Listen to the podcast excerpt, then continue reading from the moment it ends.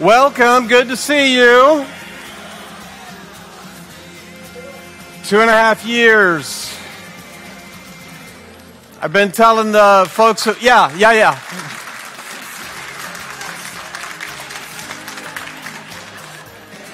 I've been telling the folks who were here the last time, um, I've forgotten everything, so I'll mostly just be making it up. So if there's something you don't like, don't worry, it'll change for next week. Uh, I'll try to go do some homework. We, um, gosh, I'm so excited to be back. Um, every time we do this, something changes. Uh, I hope for the better. This, oh, I'm not supposed to do that yet. Oh, yeah. I have a whole, I have a wonder, okay. The brains of this operation sit right back there. My wife, Laurie, with the jacket, she's the one who makes the notes and keeps me on track, which, if you don't think that's a full time job,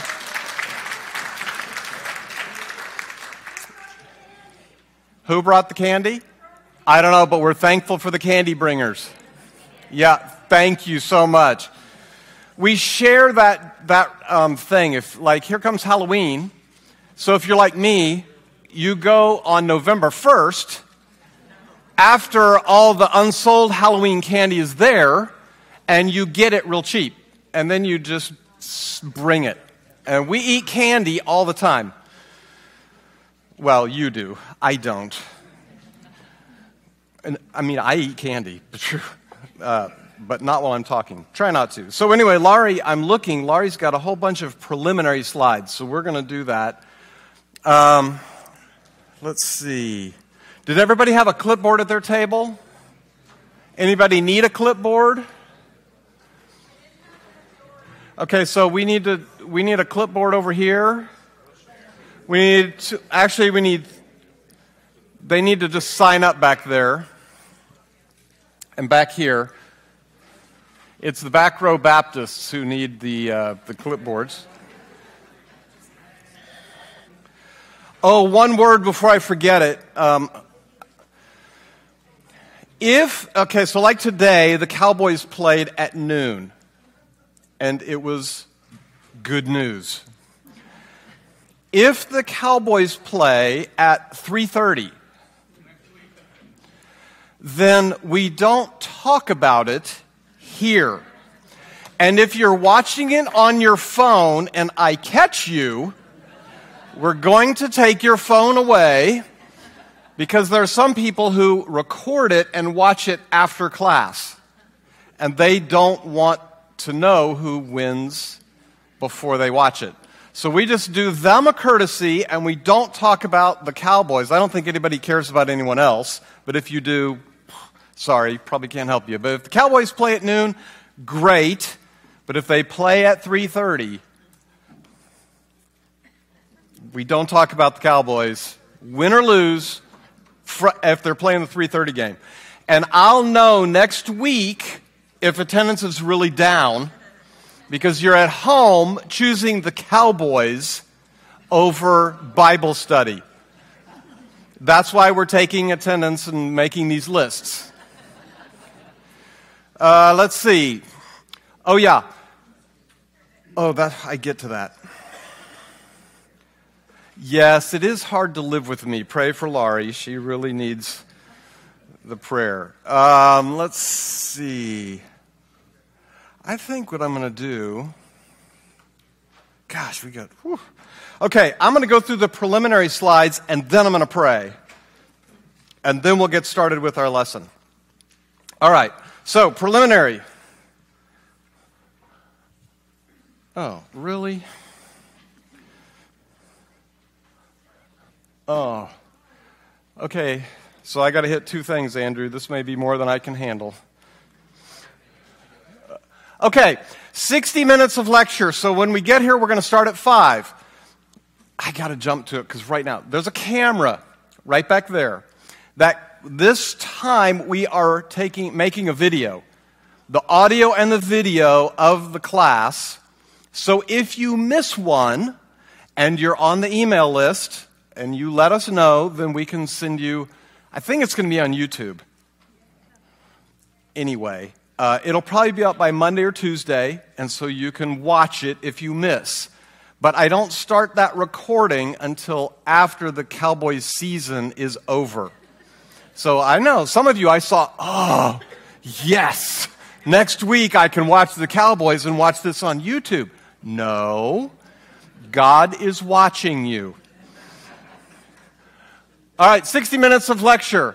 We're going to do the books of the Old Testament in chronological order. Honey, did you ask why? Oh, that's probably, I'm supposed to answer that question. Why? Most people, so I didn't know the Old Testament very well. And I started studying it, and you get these bits and pieces, like back from Sunday school, and you've heard some various people, and you go, that, actually, it's, there's a lot of your Bible that's Old Testament. Have you ever noticed that before? Like the most of it. It's not a book prop to make the New Testament closer for you to read. It actually has great stuff in it. And if or since our God is the same yesterday, today, and forever, we should see the same God in the Old Testament that we do in the New Testament. And in fact, we do. And so I think you'll enjoy that. Second, we're going to tell you the story of the Old Testament. Because if you think they put the books in chronological order in the Old Testament, you would be mistaken. And so by the time you hit the prophets, you're going, why are these people writing these things?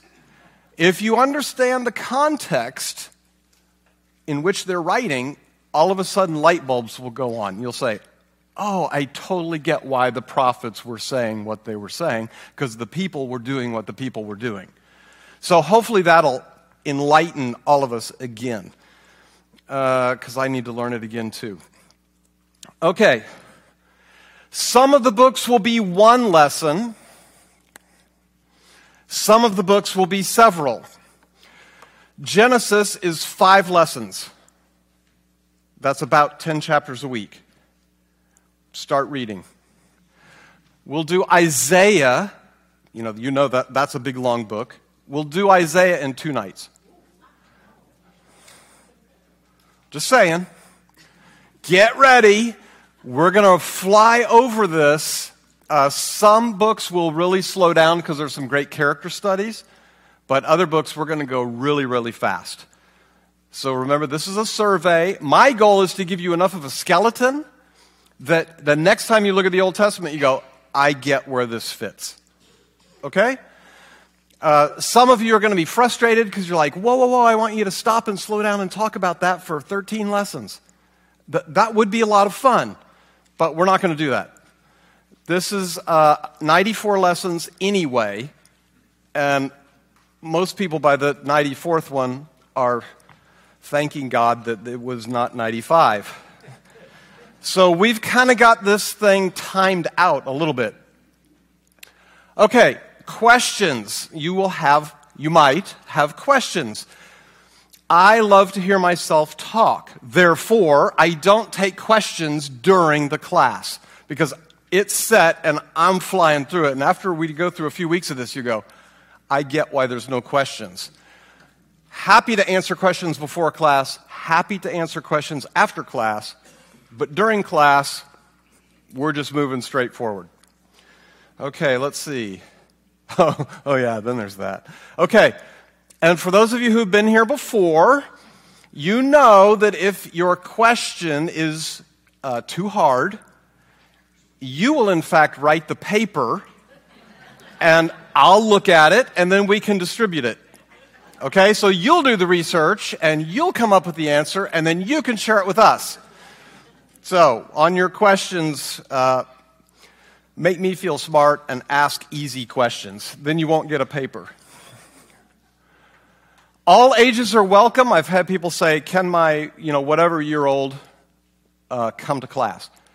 Uh, if they can sit through it, they are welcome to come. Uh, some more mature material will be PG. That's like a movie rating. There's not going to be any dirty stuff. And um, like in Song of Solomon, I will use appropriate euphemisms, which you can choose to explain to your children later if you wish, if they come. Uh, let's see. Oh, and food and drink is okay. Yeah, obviously. Okay, resources. So this year, we're doing video instead of audio only. Uh, and it'll be available within a couple of days online. Uh, I think it's going to YouTube. We're no longer making the CDs. Is that working if I just do this? Maybe that'll work. Uh, the handouts. Oh, gosh, this is driving me crazy. Uh, what Laurie does is she takes my slides and she adds to it and she makes notes so that you don't, if you feel like you need to write everything, you don't have to do that. You can follow along and just add some stuff in the margin. Um, let's see. What? Oh, she's making more copies. I think what that one means is because we're. Did we make more copies? Okay. If you would like so the Saturday before the class, so the day before, we'll email the, will you email the PDF?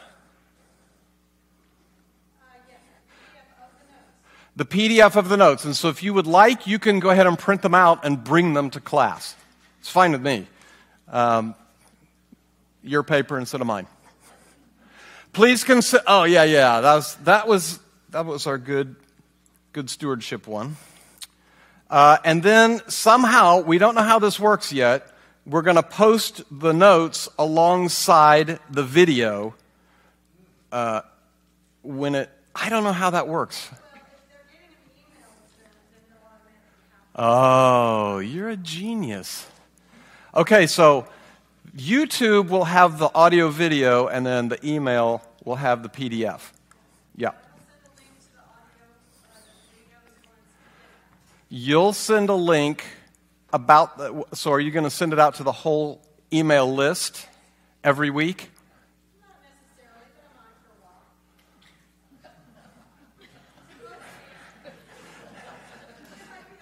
Okay. Hint, be nice to her. uh, let's see, the reason we do the reason we do an email list is there are times, oh yeah, upcoming classes are listed on your handout. Yeah. There are some times when we'll observe a holiday or uh, sometimes we have to cancel class due to ice or illness, etc. Uh, we do have a great sub for Old Testament. If you haven't met Eve Salcedo, Eve uh, is a PhD from Southwestern. He and I agree on many things, probably not everything, but all the important things. So, anyway, he may come and do a, a class or two. Class email list. Reg- oh, yeah. Okay. So the email will be sent out Saturday.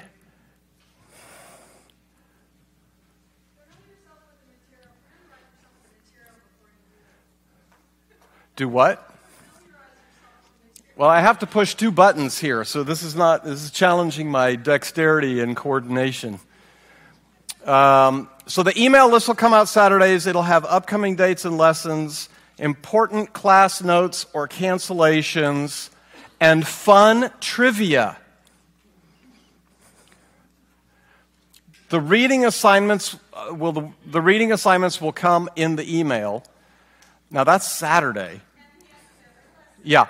I'll tell you at the end of every lesson what to read for next time. Uh, you undoubtedly have some quiet time material already. Sorry. Uh, would love it if you would read. You can read them as thoroughly or quickly as you feel like you want to read them. It is the Word of God. I might read the, the list, the, the assignment ahead of time, uh, but you, you may do that. Okay, now, if a 5 p.m. service resumes, Now, right now, there's no plans for one. But if the 5 p.m. resumes, then we would likely shift the time of this class back to 6.30 there are no plans for 5 o'clock right now i'm just telling you if that happens that's probably what we'll do um, i hope that wouldn't be too big of an inconvenience right now that's no worries with that and i'll try to give you plenty heads up no plans for that have i said that already no plans for a 5 o'clock service right now uh, please check in and wear a name tag. There might be um, some surveys that go out every once in a while to the email list. And so we'd love to get your feedback on some things, but the only way I can ask for your feedback is if you sign up. So if you haven't signed up on a clipboard or. Where'd she go? I know she'll have a clipboard in the back that you can use uh, to do that. Email Laurie. Okay, ready? L A U R I E. E. Like mine is Bill E. Bill Egner. Hers is Laurie, L A U R I E. E. At ChristchapelBC.org. L A U R I E, E, all together, at Christ Chapel BC, Bible Church, Christ Chapel BC dot org. If you will email Laurie, she will get you um, squared away. Okay, anything that I missed? Probably not. Okay, finally, the purpose of the class here it is. This was probably the answer, a better answer than the one I gave you to the why question. To give you a chronological big picture of the Old Testament. I want you to have a chronological big picture. It will help you. I want you to have better knowledge of the Old Testament. Out of that better knowledge, my prayer is you'll have a deeper love for God and more heartfelt worship the Old, so the New Testament is kind of like um, Paul writes um, like Scientific American articles. You know, they're kind of, um, I don't know, scholarly. That's how Paul writes in the New Testament. In the Old Testament, you get stories of people. And you can, you'll be able to put yourselves in those people's places and go, oh. so I love the stories, the character studies in the Old Testament, and I think you'll find that they'll be very enlightening to you if you've never looked at them before. Okay. Anything else before I get started? Honey? Oh, yeah, okay, okay.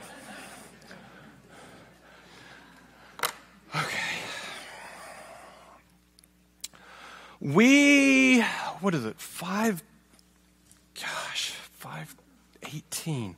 Well, we'll see how far we get. Genesis may be six lessons instead of five.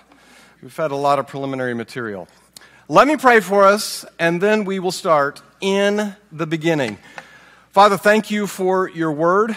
Thank you that you are the same yesterday, today, and forever. Would you show us yourself in your word, through your word, uh, through just the words, through the characters that we run across, including yourself.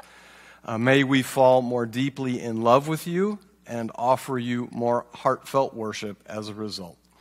We love you and pray for all of these things for this entire class, for our entire time together. And we ask for it in Jesus' name. Amen.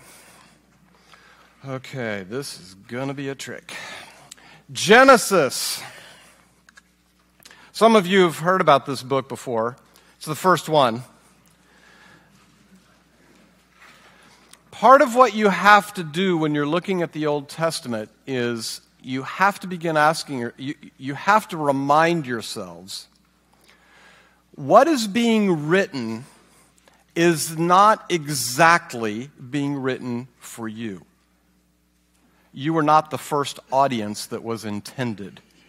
The first audience that was intended was Israel. And Israel in their particular situations. Genesis, right? Five books in the Pentateuch. Some of, some of these things will be on the quizzes. Oh, did I tell you about the quizzes?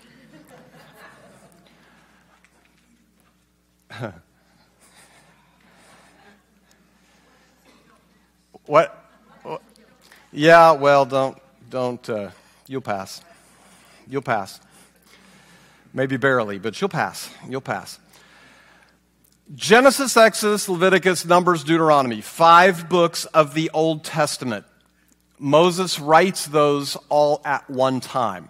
We're going to talk about how we need to see, particularly Genesis, in light of why Moses is writing. So, when I've, as I've studied Genesis, remember, Genesis is not a scientific American article on creation and everything else that we want it to be a scientific treatise on. It's not that.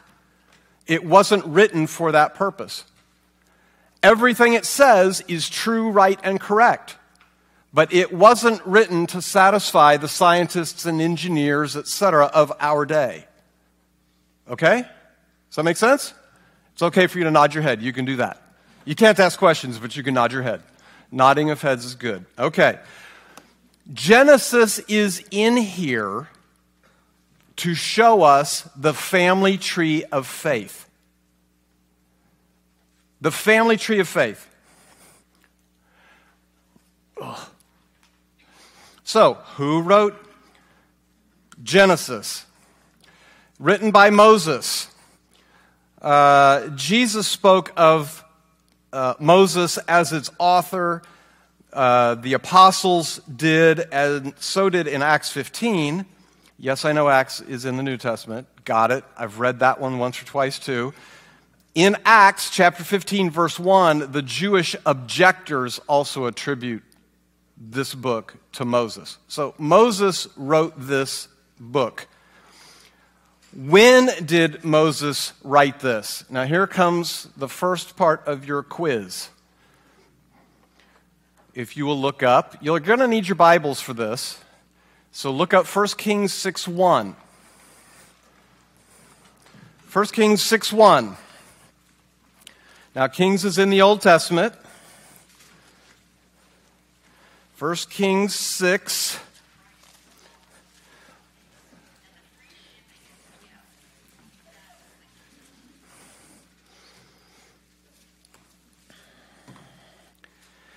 Oh, one more thing I forgot to mention. Uh, a lot of people ask me what translation I read out of. I read out of, because I find that it reads very easily, I read out of the New Living Translation. This is not the Living Bible, this is the New Living Translation. It is a word for word translation, just like ESV, NASB, anything else, but it's smoothed out. And when I read it, you'll say, wow, that was easy to, to hear, easy to understand. If you'd like to follow along with what I read, I'll be reading out of the New Living Translation. Otherwise, when I read something, you'll go, that's not what my translation says. Just giving you a heads up. I'm reading out of New Living Translation. You read out of whatever you want to, but that's why you'll hear a difference. 1 Kings 6 1. It was mid spring in the month of Ziv, during the fourth year of Solomon's reign, that he began to construct the temple of the Lord. This was 480 years after the people of Israel were rescued from their slavery in the land of Egypt. Solomon, extra biblical records confirm, for the most part, 970 as the beginning of Solomon's reign. What would be the fourth year of Solomon's reign?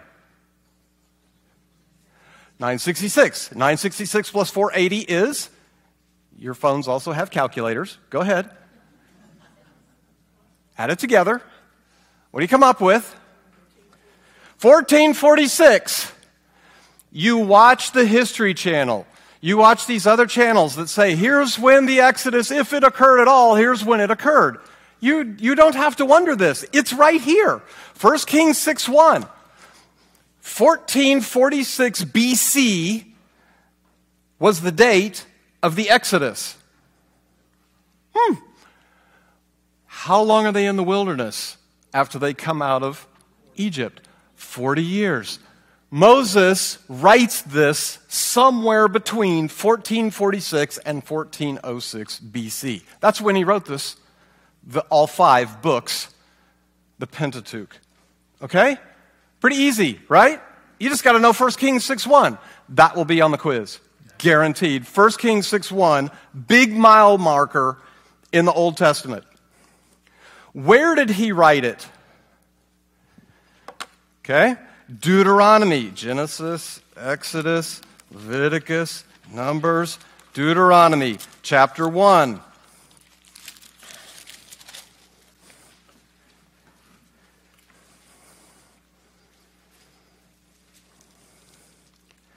These are the words that Moses spoke to all the people of Israel while they were in the wilderness east of the Jordan River. And it tells where they were camped. Verse 3 But 40 years after the Israelites left Egypt, on the first day of the 11th month, Moses addressed the people, telling them everything the Lord commanded him to say. Verse 5 While the Israelites were in the land of Moab, east of the Jordan River, river Moses carefully explained the Lord's instructions as follows Moses has compiled what the Lord has shared with him, and he is now sharing it with Israel before they cross the Jordan River into the promised land. That's the situation. Moses, he's probably been taking notes all along the way, but he compiles all of this material into these five books, and he's going to give it to Joshua and the rest of the leaders as they go over the river into the promised land. He's answering one question. How did we get here? How did we come to stand on the east side of the Jordan River, ready to walk over this river into the promised land with a covenant made to Abraham? How did we get here? Moses says, Let me tell you. And so he begins with what he did not see. God would have shared that with him. He begins with creation, Adam and Eve, and he walks his way on through until they come to the place of saying, Aha, this is us. And this is how we got here. That's why Moses is writing the big picture of why he's writing all five of these books, but particularly Genesis. How did we get here?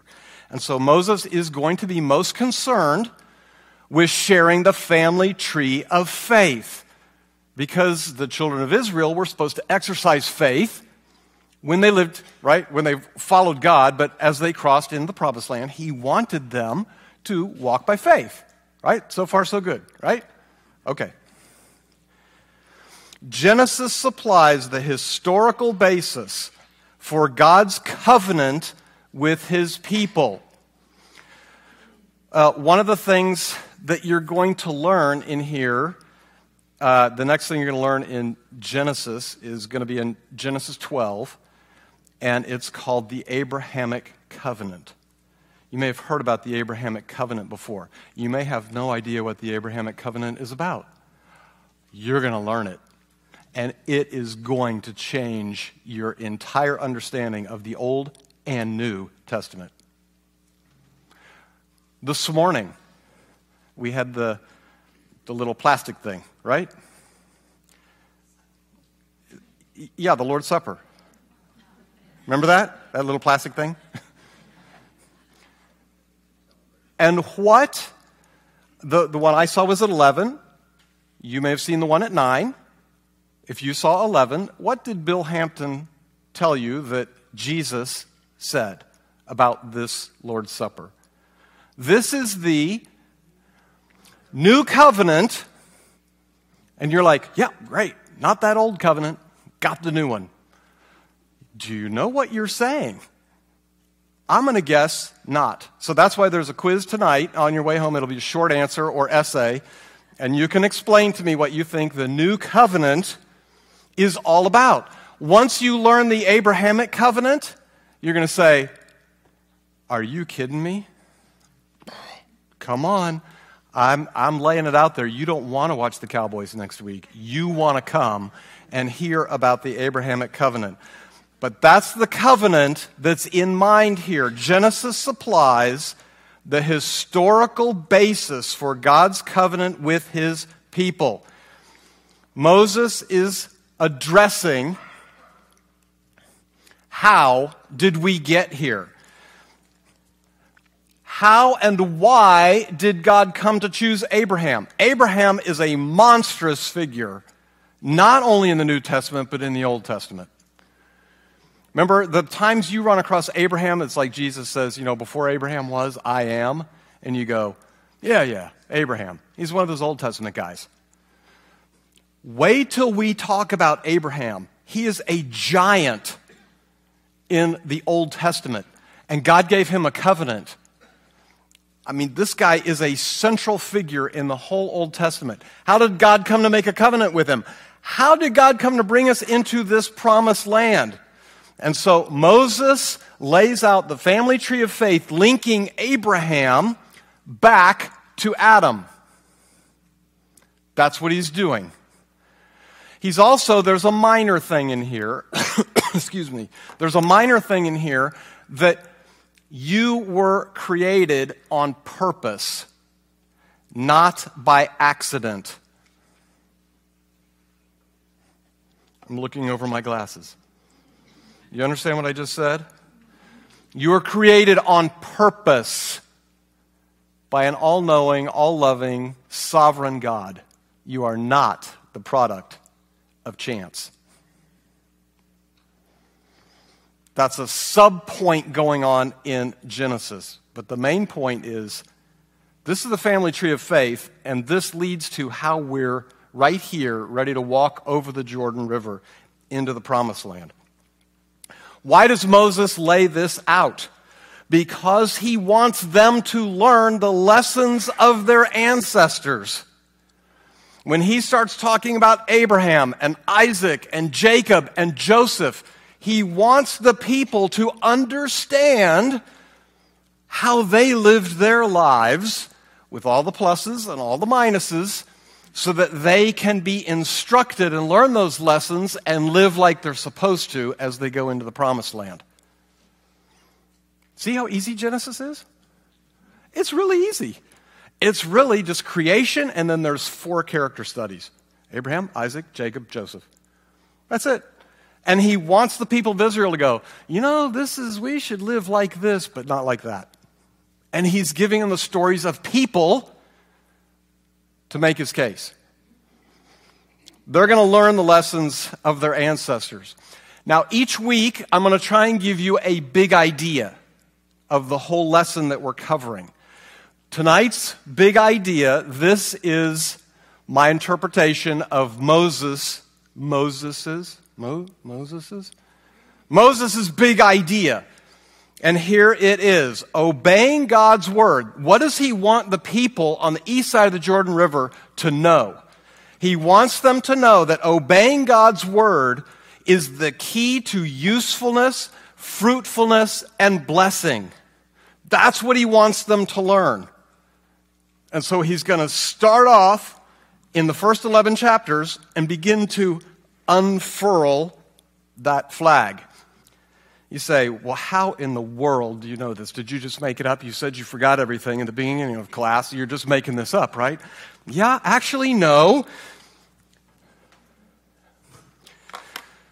When you read a book, um, well, I should say, when I read a book, uh, the chapter headings, Uh, do you ever look at the table of contents and you look at the chapter headings? Because what are you trying to find out? What are you trying to find out? You're trying to find out what the author's intention is because everyone writes for a reason. Nobody just, they just write a stream of consciousness and then they sell it and you buy it and go, oh, this is a crazy thing. People write to be understood and to communicate a message. Now, you may not agree with the message, but you want to understand their message. How do you understand their message? Because you follow their chapter divisions. Right?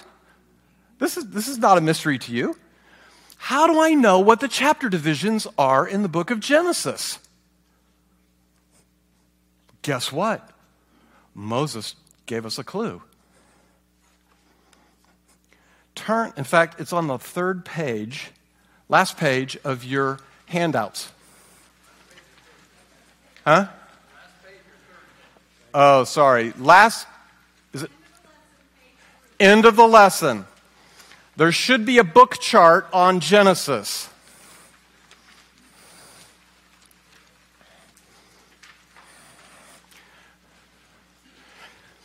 Now, some of you who have different translations, the, the New Living Translation does not necessarily, in my opinion, do great justice to this, but it does give a nod to it. And for instance, you, well, for instance, you've noticed the repeated phrase, this is the account of, or something like that. Right? How many of you see that? Like chapter 2, verse 4 of Genesis. The New Living Translation says, This is the account of the creation of the heavens and the earth. If I go to chapter 5, verse 1, I get, This is the written account of the descendants of Adam. Look at that book chart at the end. Do you see what Moses is doing? The first section is Genesis 1 1 through 2 3. And what's its title? In the beginning, God created the heavens and the earth. What do we have in Genesis 1 1 through 2 3? God creating the heavens and the earth. Chapter 2, verse 4. Okay, again, mine says, This is the account of the creations of the heavens and the earth. I want you to think of it this way Moses is saying, Well, then whatever happened to the heavens and the earth? Well, something happened to it. Well, then what's the next section? Look at the book chart. What's the next section? Well, whatever happened to whatever happened to Adam? He's just leading you down the road by his chapter divisions. These are Moses's. Is that right? Is it Moses's?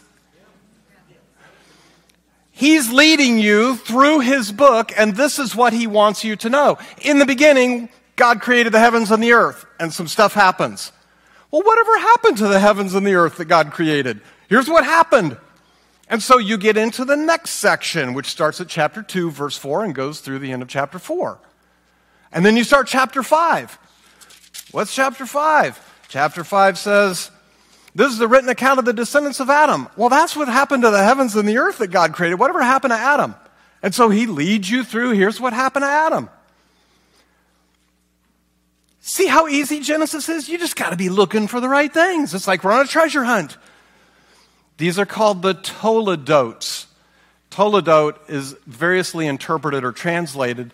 You know, this is the account of, or um, something like that.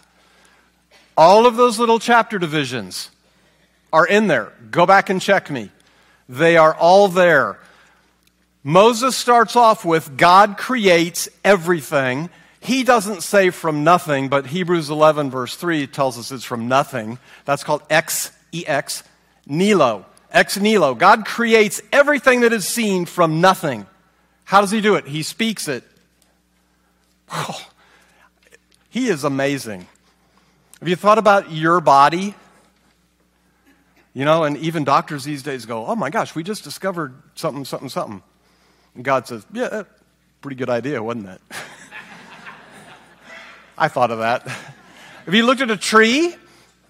You know, you just look at a tree and you go, gosh, how does it know this? Yeah, did that one too. The sky, the rain, everything. God has thought about this in the most. Have, do you follow the um, James Webb telescope? That new telescope they launched?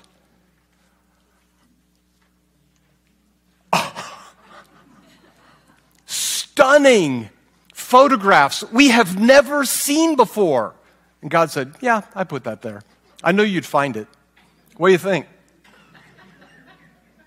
And back to Mark Bailey's sermon this morning. Certain communities go, oh, I worship you. Unbelievable. And others go, Yeah, whatever. It's just something smashed into something and it made a ring. Big deal. Happens all the time. Unbelievable. All right. Moses chapter divisions are this is the account of, and I want you to paraphrase it as whatever became of or whatever happened to. So as you go through that book chart, you can see it listed right out there. He talks about one thing, and then the next one over, he talks about, well, what's the implication of this one? Well, then what happened here? And he'll pick up on the, uh, he'll pick up on the non chosen line first. Okay, so for instance, when you get to the, well, whatever happened to Esau comes later. Whatever happened to Esau, he'll tell you that, and then he'll tell you whatever happened to Jacob. So he'll go off on a kind of a, it's not a dead end branch, but he'll kind of go down this little dead end branch, and then he'll go to the, his storyline, which is, let me tell you all about Jacob. And then he'll get down a little further, and he'll give you another little kind of a dead end branch. And then he'll come back and he'll tell you the story. He's just telling us a story of how God created everything on purpose and how everything after that has rolled out to the people of Israel. Oh, this is so good. My goodness. If you're not excited right now, I don't know what's wrong with you. The first section begins with a summary statement. This is the only section that does not begin with a toledot. Why? It doesn't have to. It's a new thought. In the beginning, God created the heavens and the earth. That is a summary statement. Just like this is the account of, but it's a, it's a headline. In the beginning, God created the heavens and the earth. Gosh, so much good stuff in here. Oh.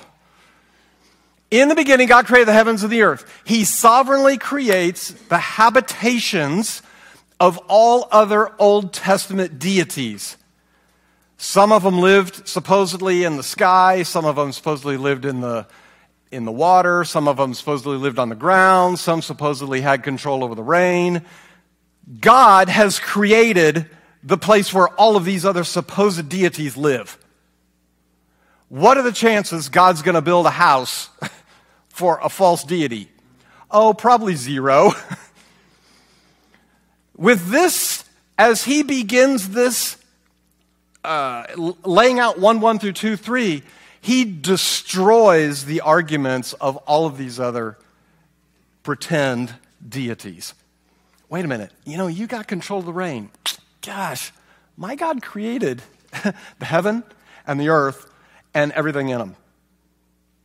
Where does that leave your guy? Oh, nowhere. But Israel was slow to believe that. But the prophets weren't.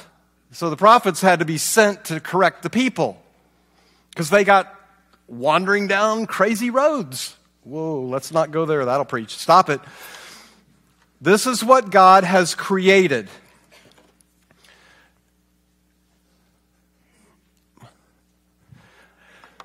Some, some of your translations, anyone here have New American Standard?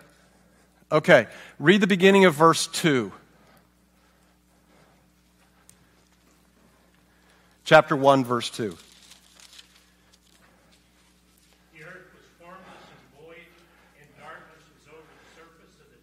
in, in chapter 1, verse 2, in New American Standard? Um, gosh, that didn't have it. Um, Somebody's got to have, it says now, in OW. Yours has now. Begins, verse 2 begins, oh, it's so hard to pull that whiteboard out right now. Okay, in Hebrew, there's a little tiny letter called a vav. It looks like a little apostrophe. Okay?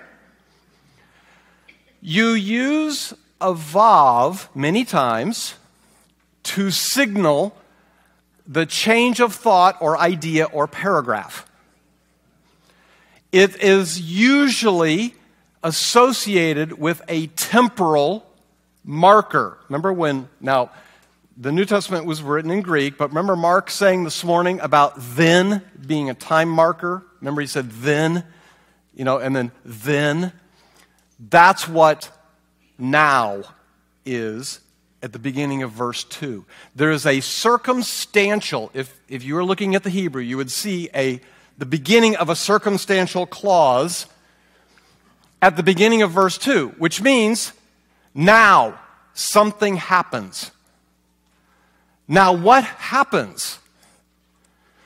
We run across the earth and it is formless and void. Now, wait a minute. Is formless and void a good thing or a bad thing? And if you will go look up these verses, it doesn't show up many more times than this. In fact, this may be all.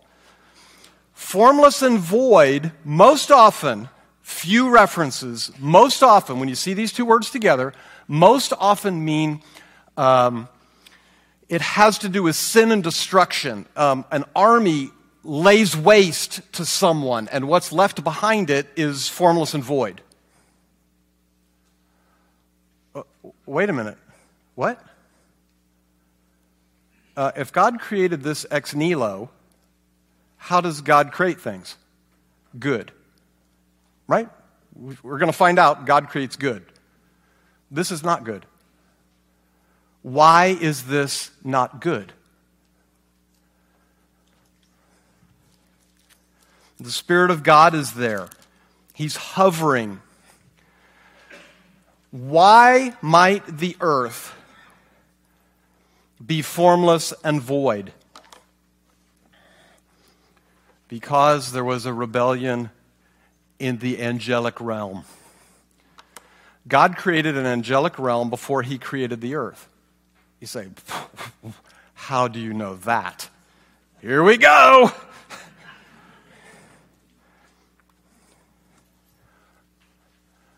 The angels sang of the creation of the earth. The angels sang. They're already there. They're, woohoo, way to go, God. They're cheering him on. Well, what do the angels do? Well, Paul tells us they have ranks and roles. We know that they're ministers, messengers, and servants from Hebrews 1:14. We know they were created to worship God. Remember in Isaiah 6 when Isaiah is, you know, he finds himself in the temple of God and you've got the, these beings flying around and they got wings and eyes everywhere, and some of them are covering and they're covering and they're flying around. And what are they saying? Holy, holy, holy. That's what they do. They worship God. Ezekiel 10 says the same thing. Job 38 says the same thing. Angels were created to worship God. As well, I mean, this Hebrews 1:14. I don't know how much time you spent on Hebrews 1:14. Angels are ministering spirits sent to help those who will inherit salvation. Now, I don't know about every one of you, but if every one of you in here has trusted Jesus Christ as your Savior, there is some angelic stuff going on with you. For good. Not for bad, for good. They are ministering spirits. God sends them to minister to you and to me on his behalf. What does that mean? I don't know. I have lots of questions, but that's what it says. And I believe it. But they're there to worship God primarily. So, angels, oh, there it is. Sorry, gosh, I'm getting messed up in my clickers here.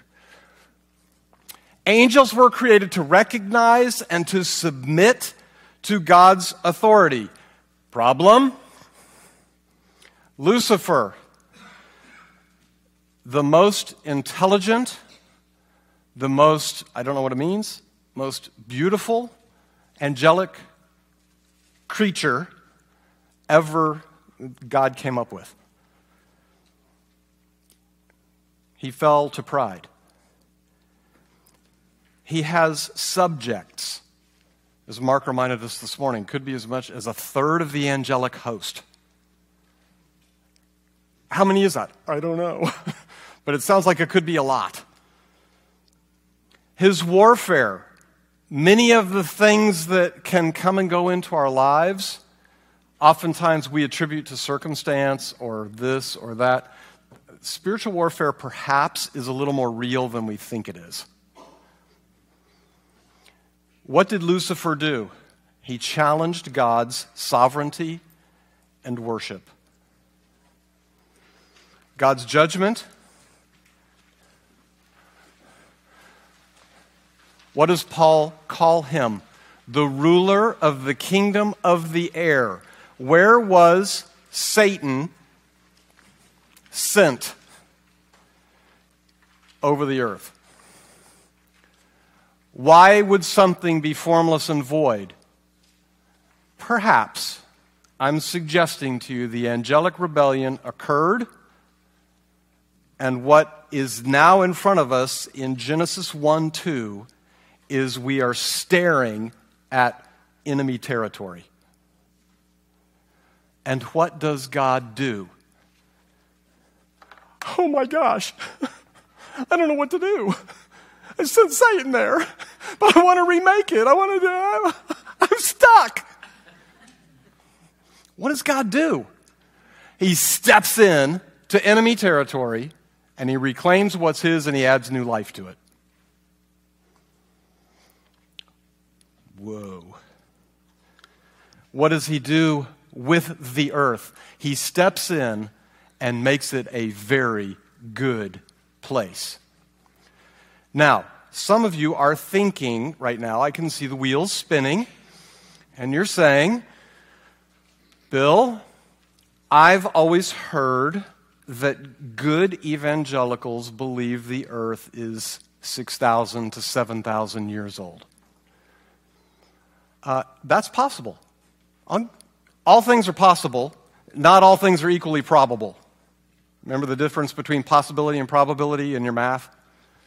No, some of you just you glazed over right there. All things are possible, but not all things are equally probable. Is the earth 6,000 years old? It could be. That's up to God. To get there, you must make a couple of assumptions. One, you know what a generation's length is. Is it 40 years? Is it 20? Is it 60? I don't know, but you'll make an assumption about what it is. The second assumption, which is far harder, is you will assume that genealogies in the Bible are closed meaning every generation is listed in a, in a, a uh, genealogy. If a, if a genealogy is closed and you multiply by 40, you could come up with some numbers. You can. What if a genealogy isn't closed? What if the genealogy is open? You say, well, what do you mean by that?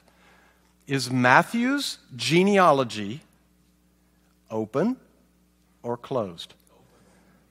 Because he does seven, seven, seven. We know there were far more generations in between these seven. He's just picked off these seven. That's an open genealogy. You go, well, what about the one in First Chronicles? Yeah, that's a pretty exhaustive one. I'm going to argue that genealogies in the Bible are open, not closed. If they are open, then I don't care what number you assign to it, you cannot backward calculate the age of the earth. What do I know? God ex nihilo created the heavens and the earth and everything else in them. You have not heard me say anything other than that. Ex nihilo, God created it. Something, I believe, happened to the earth. Now, how long was it between those two things? I don't know. How long was it between when that happened and when God now he steps in in verse 2? I don't know. but it could be a long time, or it could be a short time. It's not the point of Genesis to tell you. Just answering a commonly asked question How old is the earth? I don't know. Could be 6,000 years old, could be really old. It doesn't matter to me. Verse 2 helps me with God created it and it would have been good and he would have created it out of nothing. Something happened to it and then we pick up the story in Genesis 1 2 because now God's going to step into the situation. You understand what I'm telling you? Don't run to the elders and say Bill's a heretic. Because I'm not. God sovereignly steps in and makes a very good, whoops, yeah, very good place for mankind. Does he, in fact, I think he might, invade Satan's territory? Do you remember when Satan takes Jesus three places? And he says, If you'll bow down and worship me, I'll give you everything you can see. Does Jesus go, It's not yours to give? Whose are they? Temporarily. they're his. Not, not Jesus, they're Satan's. Satan does have the power to do that. He's been given, in a sense, he's the ruler of the kingdom of the air. This is his place. What does God do? He invades Satan's territory, redeeming what had formerly become corrupt. And you say, Man, you are a crazy person. John chapter 1. I know that's in the New Testament. Go ahead, turn there. John chapter 1.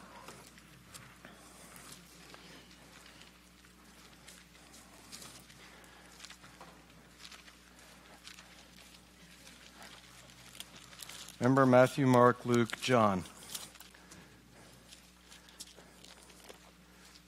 Suggestion. Why does John pick up on creation imagery? He clearly does. Because maybe what Jesus is doing with us is what God did with creation. In John chapter 1, he didn't give the right, you know, he, this is what he did. And not only that, he, he reclaimed what was his and he put new life into it that was never there before. That's what Jesus does. Does that sound like what his dad did? Yeah. So I suggest that to you. Am I going to the stake for that one? Nope. but who knows? There is creation imagery going on in John chapter 1. Where would it have come from? It would have come from Genesis 1. And if you kind of pull way back theologically and see that God the Father is stepping into Satan's territory, reclaiming what was his. And what else does he do, right? He makes gardens and people. He puts life into it that had never been there before. You go, whoa, that's amazing. John says, yeah, he didn't just do it with creation, he did it with us. He reclaims what's his he puts new life into it that had never been there before.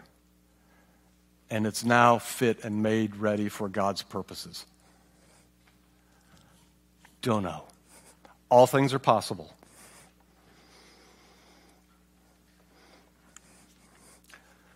In chapter 1 of Genesis, God forms and fills with new life what was formerly formless and void, now making it fit for His purposes.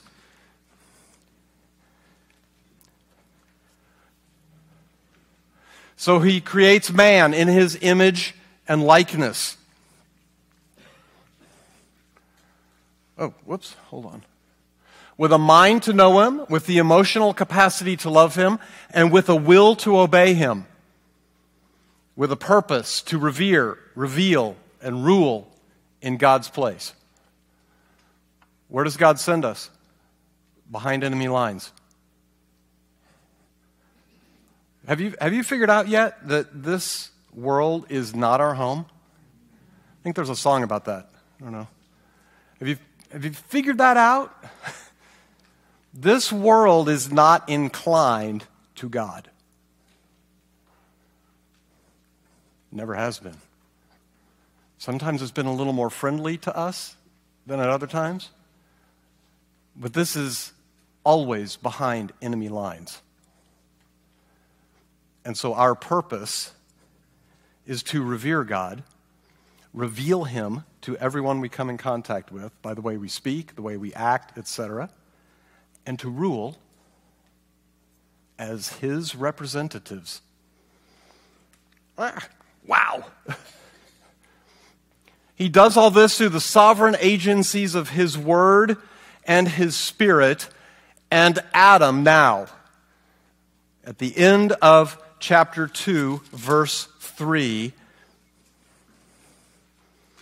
Adam stands ready to fulfill God's purpose for him.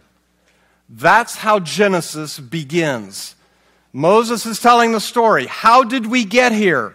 Well, here's how God set it up. Here's what he did. And he picked his guy, and his guy was ready to fulfill his purposes. And then next week, we'll find out what happened.